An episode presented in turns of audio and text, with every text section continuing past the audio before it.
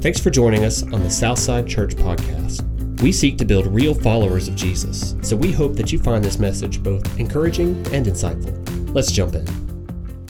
Hey, everybody, welcome to Southside Church. My name is Jeff Williams. Thank you for hanging out with us today as we walk through this series. We're calling it It's Not Personal. But you know what? It really is. If someone ever says, hey, this isn't personal, you better believe what they're about to tell you is personal. It's just like saying respectfully, I want to say this to you. That means you're about to disrespect me. But nevertheless, honestly, this is what I have to say. All kinds of different things that we preface the words that we say, you know, but today, today is a journey through the Sermon on the Mount, and it's it's a particular passage. It's Matthew chapter 5, and it's verses 17 through 48 is really what we're dealing with and walking through. Today, the passage is Matthew 5, and it's verses 27 through 32. And what we see here in this passage and in the Sermon on the Mount is Jesus taking some of the OT laws, some of the uh, not overtime laws, as in my sports vernacular, but uh, Old Testament laws, and interpreting them in the light of the new life that He came to give. Jesus is very new to this scene. He's 30 years old. He's stepping out publicly communicating God's word as a, a, a rabbi in this t- particular um, context. And so Jesus has a group of people that could have numbered well into the hundreds of people that day gathered on this hillside. And he is teaching them in his first publicly recorded sermon uh, this very thing. He's taking some of the Old Testament laws and he's interpreting them in the light of the new life that he came to give. And so, what Jesus is doing, he's contrasting his own authority as original author and ultimate interpreter of the law with the false authority of the Pharisees what you see in this passage and what I think is so cool about this moment that Jesus is teaching is, is all the context and all the background that leads up to this point. Because the Pharisees originally, I believe, started out with a, a desire to do something good. What you see in this context is that the people of Israel had been in exile several hundred years before this, brought back into Jerusalem to resettle the nation of Israel. And the problem was they had forgotten their own native language. And so somebody had to teach them their language. And so much of their lifestyle was built around the Word of God, the Old Testament law, that someone had to teach that to them. And the only people that could do it, they could read it, understand it, and interpret it were the scribes and the Pharisees. And so they had a lot of power. They had a lot of influence, a lot of sway over people. And I think it's just a natural human tendency to where our nature is sinful to turn and twist things toward us. That's what the Pharisees did. That's what the scribes did. They took God's law, they built laws outside of those laws, and they said, look, we, we our, our word is really just as significant and equal as God's word.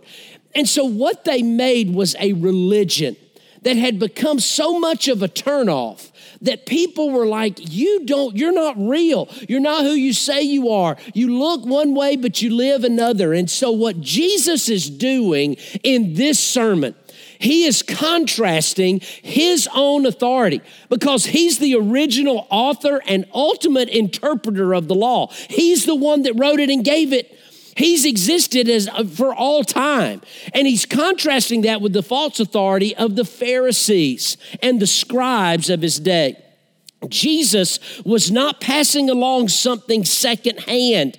like the scribes and Pharisees were. He looked people in the eye and he said, but essentially this you are hearing this from the source of life and truth. You are hearing it directly from the author of life. John wrote, In the beginning was the Word, the Word was with God, and the Word was God, and the Word was made flesh and took up dwelling and residence among us. The Jewish teachers had a customary phrase to introduce their teaching. The typical phrase of the prophet was this the prophet would say, Thus saith the Lord. The scribes and the Pharisees would say this there is a teaching based on another rabbi or a past rabbi or prophet that says this, and they would teach it in the same vein. Jesus didn't do that. Jesus said, I say unto you speaking as though he had direct authority over what he was trying to say to them. And so that put him and his teaching on a higher level. And he spoke it like he had authority to say it because he did. And it moved people, it drew people to him. And they were gathering by the masses to hear him, to watch him, to see him because it was real, authentic, it was pure, it was true, it was right. And he was explaining the law as it was originally intended to be interpreted and lived out. And the Pharisees and scribes, there was no way they could do that because they're just like you and me. They're fallible humans that are sinful at their core. And Jesus was the only sinless one, the only pure one on the planet that's ever lived, and the only one with the authority that could say it exactly the way it was intended to be said. This passage today, God speaks with his authority in relation to purity, marriage, and divorce. And I believe this is a key point that we need to understand and see that sin begins in the heart. And that is exactly what Jesus came to address. So today, we're not talking about 50 shades of gray. We're talking about no shades of gray. Because when it comes to Jesus, His Word, and specifically in relation to purity, marriage, and divorce, it's black and white. And, and, and movies may have been made popular in a secular, sinful society, 50 Shades of Gray or whatever it is. There is none of that when it comes to this passage. And so we don't have any shades of gray in relation to this. Three things today that I want you to see. Number one, we're going to deal with the life of purity. Jesus addresses a pure life. In Matthew chapter 5, verse 27, Jesus says this You have heard that it was said, you have been taught this. You have been taught this this way, and this is what I'm going to show you. He says, Do not commit adultery.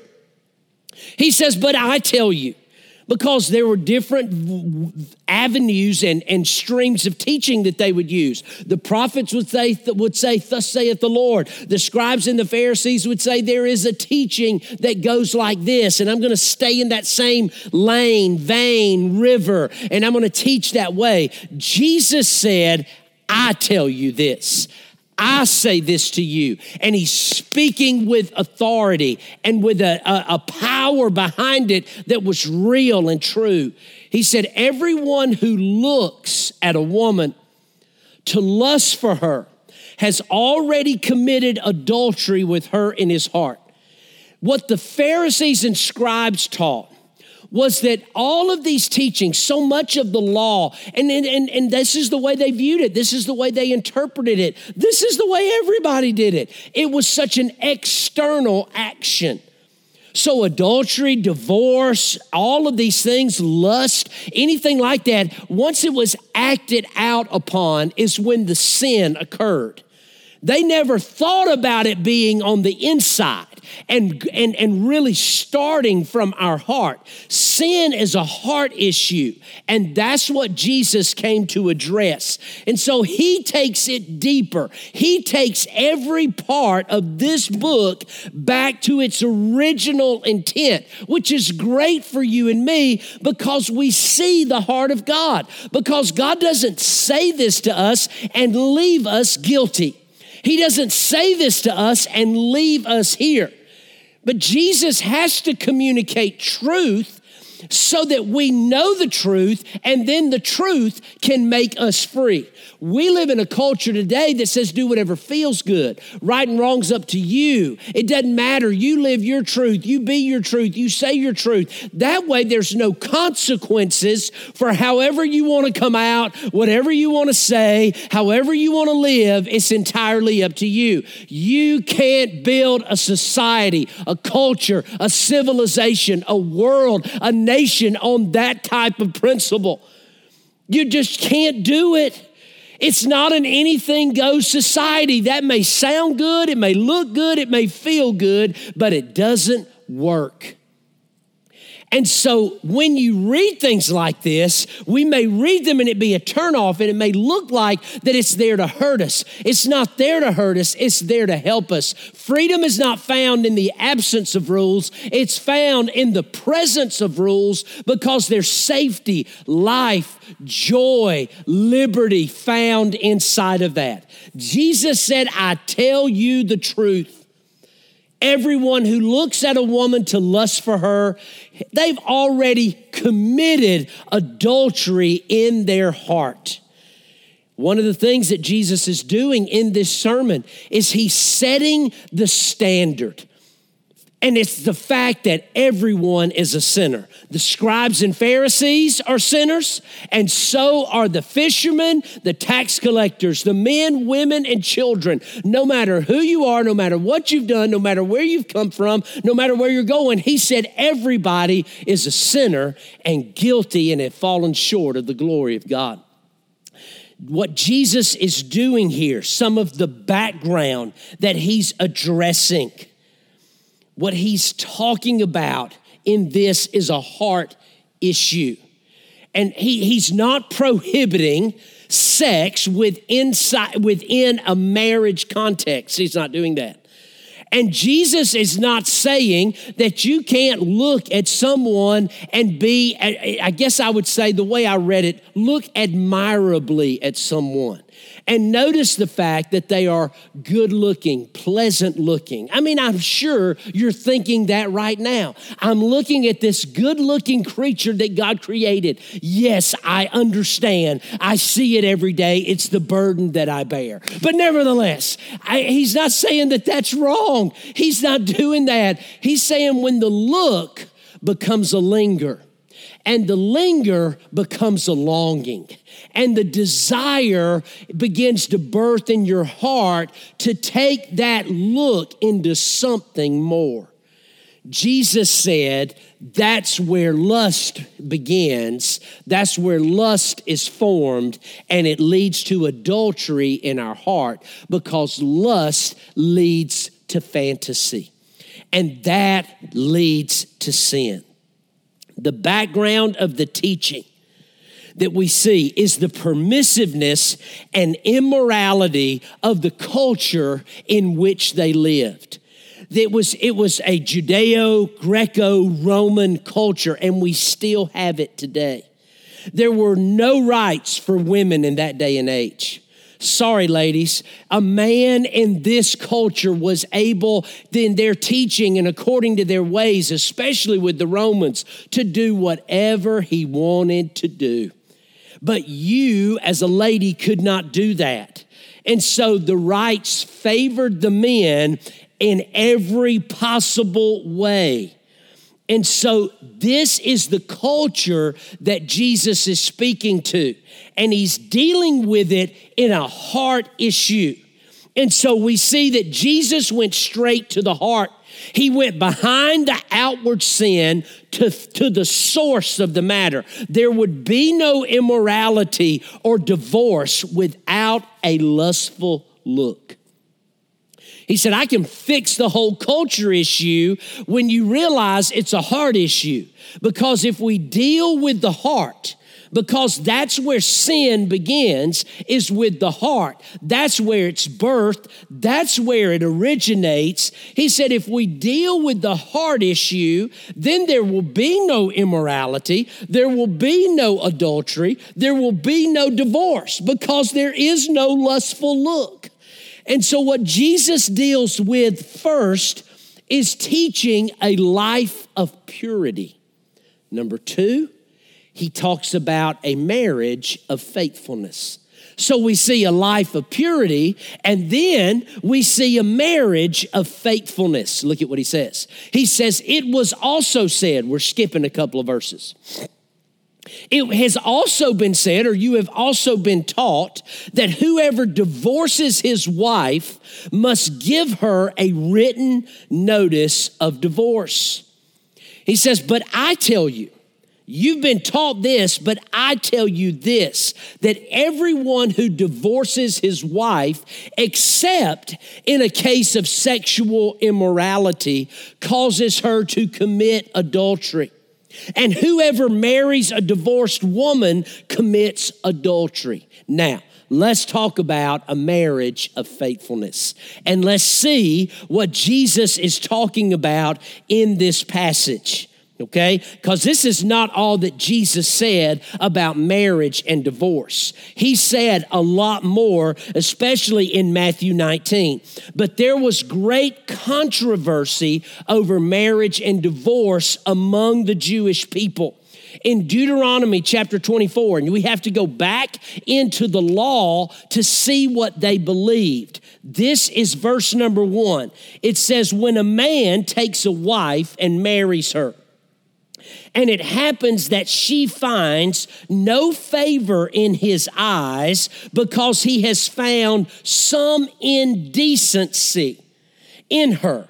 And he writes her a certificate of divorce and puts it in her hand and sends her out of the house. The word indecency had to, came from, or it had two schools of thought in the Jewish culture two different rabbis, one conservative, one liberal, interpreted it this way that one, the conservative view, was that if sexual immorality, if adultery had been committed by the wife, then you were able to give her a certificate of divorce. The same goes for the husband. If he committed adultery, she was able to give him a certificate of divorce. That was the conservative view. The liberal view was taken this way that you could divorce your spouse for any reason whatsoever. And outside of sexual immorality or adultery, that was for the woman. But for the man, I mean, it could be she put too much salt in the food, she didn't keep a clean house, he just didn't like her anymore. Whatever he felt like, he could do because that's what he wanted to do, and he had the license to do it from God's word. Here's some things that I think are interesting about this passage and the questions in Matthew 19 that Pharisees and scribes asked Jesus. They focused on divorce, but Jesus focused on marriage. In Matthew 19, they come to Jesus and they ask him a series of questions about divorce, about marriage, but specifically with the topic of divorce. That's what the scribes and Pharisees did. They focused on divorce, where Jesus focused on marriage.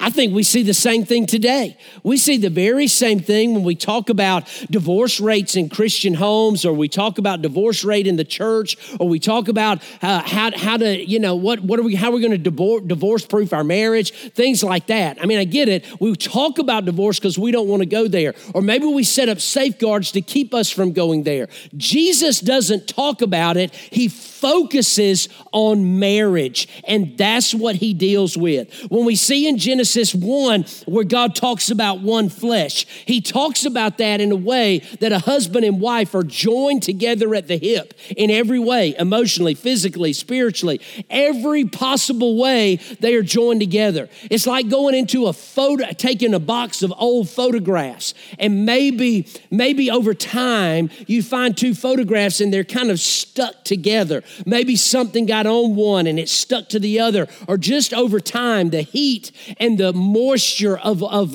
of life has caused them to stick together. And when you pull those photographs apart, you take pieces of the photograph with you. That's a picture of divorce today. It's painful, it's devastating, and it takes pieces of you and the other person with them when you come apart. And so the Pharisees saw marriage as, or saw divorce as a command. Jesus saw it as a concession. And so they wanted to focus on divorce. Jesus said, let's focus on marriage. They saw divorce as a command from Moses and God, but Jesus said it was a concession. And it was a concession based on the sinful nature of the human heart. Again, sin begins in the heart, and Jesus deals with that issue here. He said, We got to go to the heart of the matter. And so, what we see in this is a great question. Are your actions today making your marriage stronger or tearing it apart? Because we can go back to the root of our actions. We can go back to the heart issue. Because a divorce, an immorality issue, a, a, a difficulty in marriage issue, I can, I can, I can 10 times out of 10 take it back to the heart and we can look at it in light of the individual in both settings and say this, man, we can work on you, you can work on you, and we can get better together. Let's focus on marriage, not divorce. Let's focus on purity and not adultery. Let's focus on the things that drive us closer to Jesus instead of pulling us further away. So, today, are your actions making your marriage stronger? Are you tearing it apart? And so, one, we see a life of purity. Then we see a marriage of faithfulness. And finally, we see a remedy for impurity. A remedy for impurity. This part gets everybody because we all can live here whether you're single, you're married, you're divorced, you're remarried, you're whatever it looks like. Because the, the, the, Pharisees were very nonchalant and flippant about divorce. But Jesus was very serious. He said there's two reasons that you're able to divorce in Scripture are given one by Jesus, one by Paul. One is because of sexual immorality, adultery. The other is because of abandonment, desertion. I would add a third, and that would be abuse. And so we could talk about those three things, okay? And so what, what the Pharisees did, they were very nonchalant about this and were so, so lackadaisical and, and pretty much made a way for anybody to get divorced, any man. And not so much for a lady, but but but she had a way out as well okay? And Jesus said you were able to remarry on this occasion and this occasion only because of sexual immorality. Why were they able to be, to be remarried? Because in that case, they generally became a widow. Why? Because on the event of adultery or sexual immorality within a marriage, the, the penalty was for that party to be stoned to death. So the other party um, uh, uh, immediately became a widow, which allowed them through the law of God to be remarried. Okay? I'm just telling you what scripture says, telling you what the Bible says. So, Pastor, I got a divorce for this reason, that reason, irreconcilable differences, whatever it is, and I got remarried. So, what? Am I supposed to divorce this spouse and go back to the other one? No. So, so, so, so, am I not free to be remarried again? I would say this you make the relationship that you have the best that it can be, the godliest it can be. Are your actions today making your marriage today stronger or are you tearing it apart? And if, it, and if it's not getting stronger, then how can someone help you? make it better? How can, give me a remedy for impurity in my life? So we'll go back. Matthew chapter 5, verses 29 and 30. Jesus said, If your right eye causes you to sin, gouge it out. He said, If your right eye is the thing that is causing you to sin, gouge it out. He said, and then throw it away. For it is better that you lose one of the parts of your body than for your whole body to be thrown into hell. Likewise, if your right hand causes you to sin, cut it off and throw it away because it's better that you lose one of the parts of your body than for your whole body to be thrown into hell. Jesus' words were, were a picture of how deep his feelings were about moral purity and protecting the home. The eye generates the desire, and the hand generates the deed. So, what Jesus is saying in this example is don't look and don't touch. Don't look and don't touch. He's talking about correcting an extreme with an extreme. Jesus was not telling people to cripple themselves, he was telling people to learn to control themselves. And there is a huge difference there. Jesus said, cut it out or cut it off. Cut it out or cut it off. Get rid of it from your life. In other words, delete the app, quit the job, end the relationship. Whatever the situation is, correct an extreme with an extreme.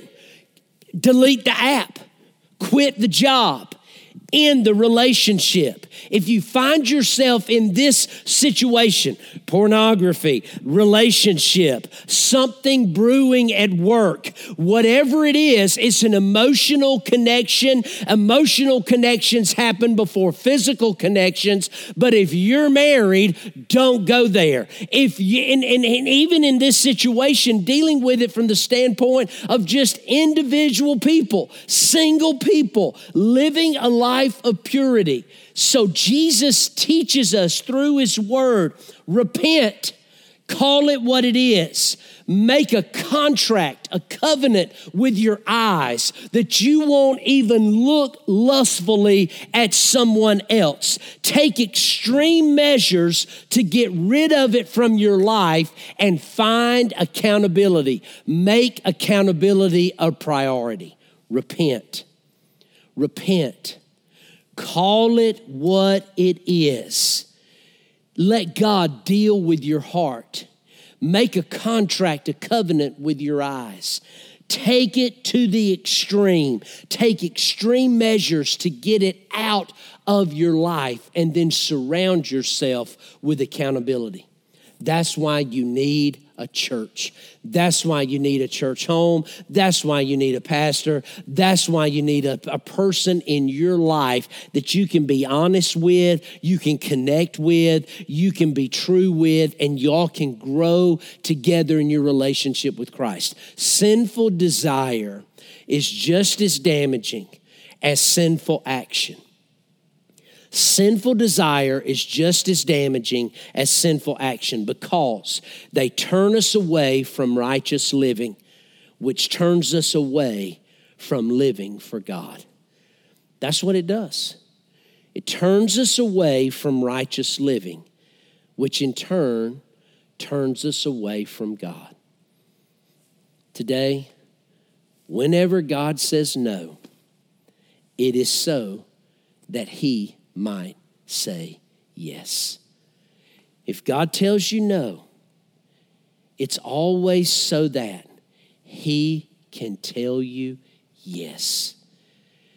There is always a greater yes when it comes to the promises of God.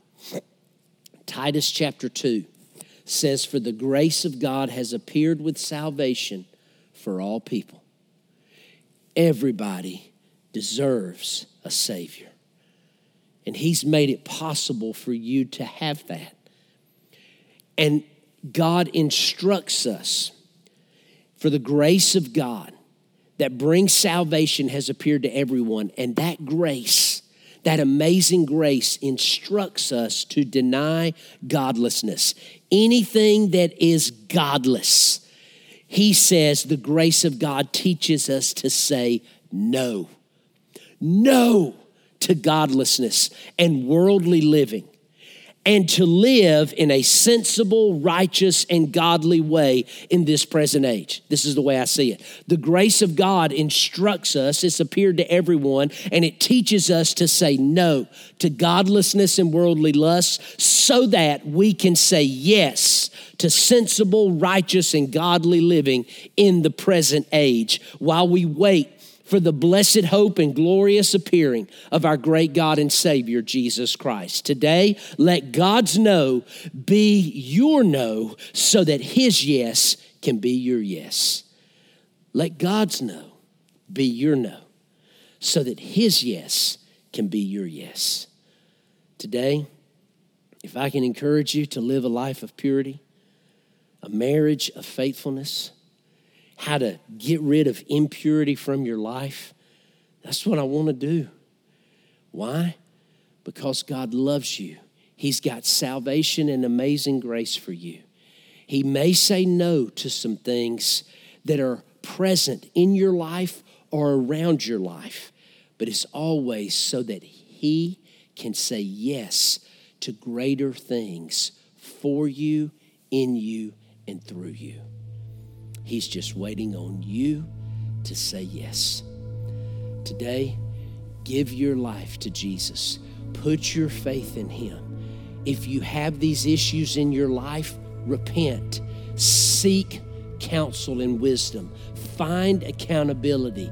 Cut it out of your life and dive into the Word of God and let Him go to work in your life. May the Lord bless you and keep you today. May he make his face shine upon you and be gracious to you, and may he bless you with peace in Jesus' name. Come and visit us at Southside Church. We'd love to see you soon.